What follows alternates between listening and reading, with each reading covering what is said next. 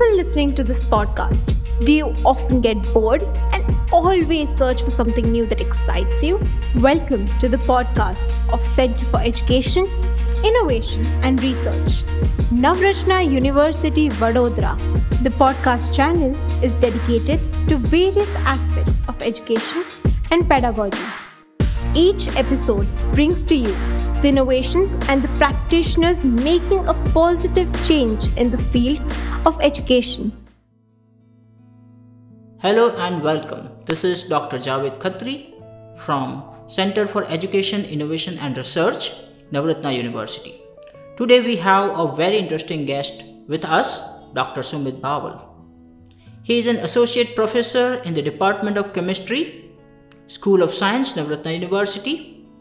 He has more than 12 years of teaching experience and more than 7 years of experience of research and development. He has completed his doctorates from the MS University of Baroda and University of Texas at Arlington. In addition to that, he has been NIH Fellow and completed his postdoctorate from Texas Tech University, USA. He specializes in organic and polymer chemistry. So, most welcome, Dr. Sumit Bhawal. Thank you, Dr. Javed, for your kind introduction. So, let me go to the first question. What new shift are you planning in delivering the content of your curriculum?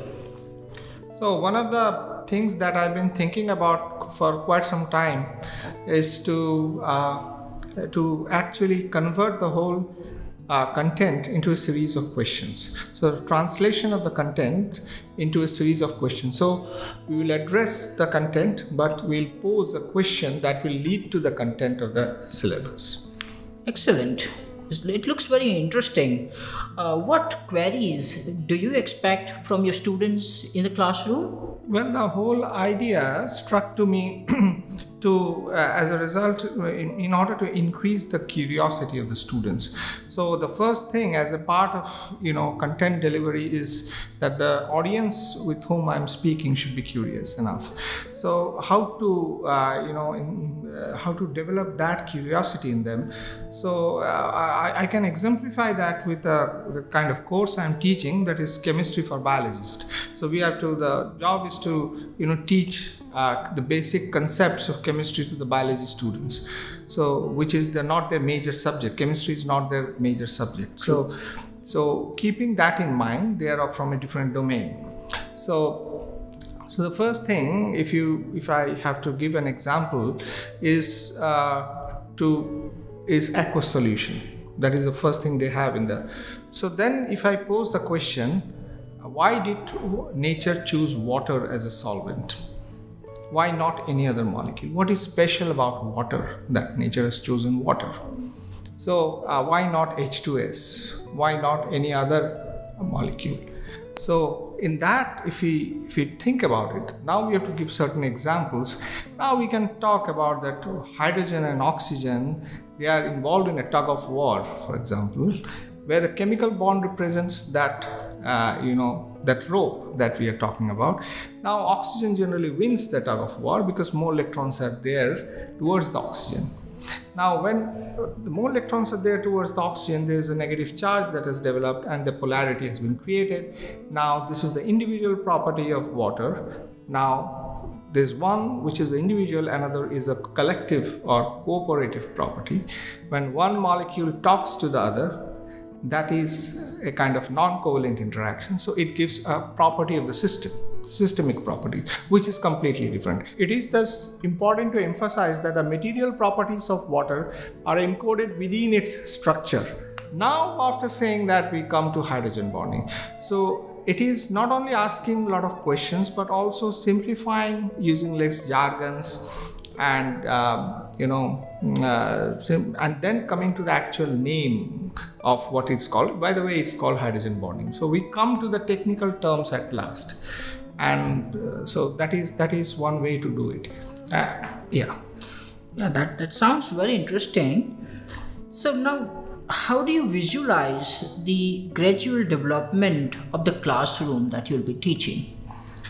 Now, the gradual development of the classroom, now, when we again, if we divide the things, the first thing obviously the curiosity level which can happen by giving a lot of examples using less jargons using questions curiosity driven questions and also uh, you know relating daily life examples giving daily life examples. For example if i have to start a course on bioenergetics which is again a part of this curriculum here uh, so, uh, which is basically an energy transaction that happens between our system, which is the body, and outside environment.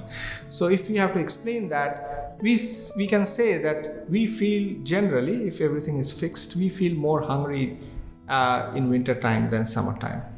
Now, why is it so? Now, if well, the moment we pose such a question to the audience, they they will think about it because this is something they perceive. True. So, what happens in that case? What is the outside temperature during winter? Say 5 degrees. So, this temperature gradient between the system and the surrounding, now I'm coming to system surroundings slowly, which is there as a part of this. So, so uh, but I'm coming it through an example which they can relate to. Right. So, so, so the gradual progression, as you as you said, the first thing is to develop the curiosity. The next step, obviously, is development of the skill level and the conceptual development, which because it can be certain terminologies, it can be certain you know guidelines, theories, methods, all these things. This has to be which guides each subject that has to be developed, and then applying those theoretical precepts to to the actual domain. So uh, in that case because the domain will present itself in various guise different situations where they have to apply the theory. So then it, it can become uh, different types of problems that they can solve and go back to the theory go back come back and forth problems you know solving. So that will again instigate them to think. And uh, and then also the type of examples you choose is important.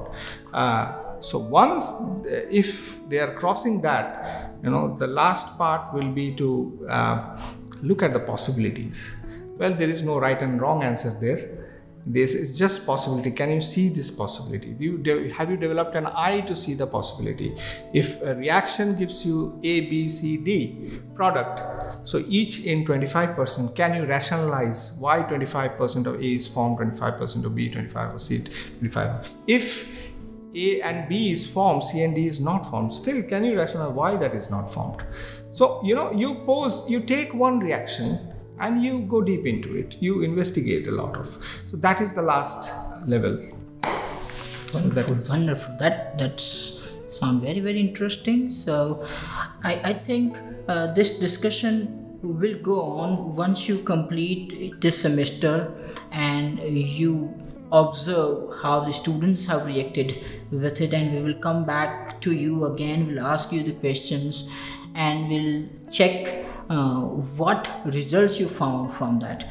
So, thank you for joining us today. Thank you so much, and we look forward to meeting you again and discuss about this uh, in future. Thank, thank you, you, Dr. Javed. It was nice talking to you. Signing off from today's episode. Thank you for tuning in. Make sure to tune into the podcast of Center for Education, Innovation and Research, Navrachana University, Vadodara.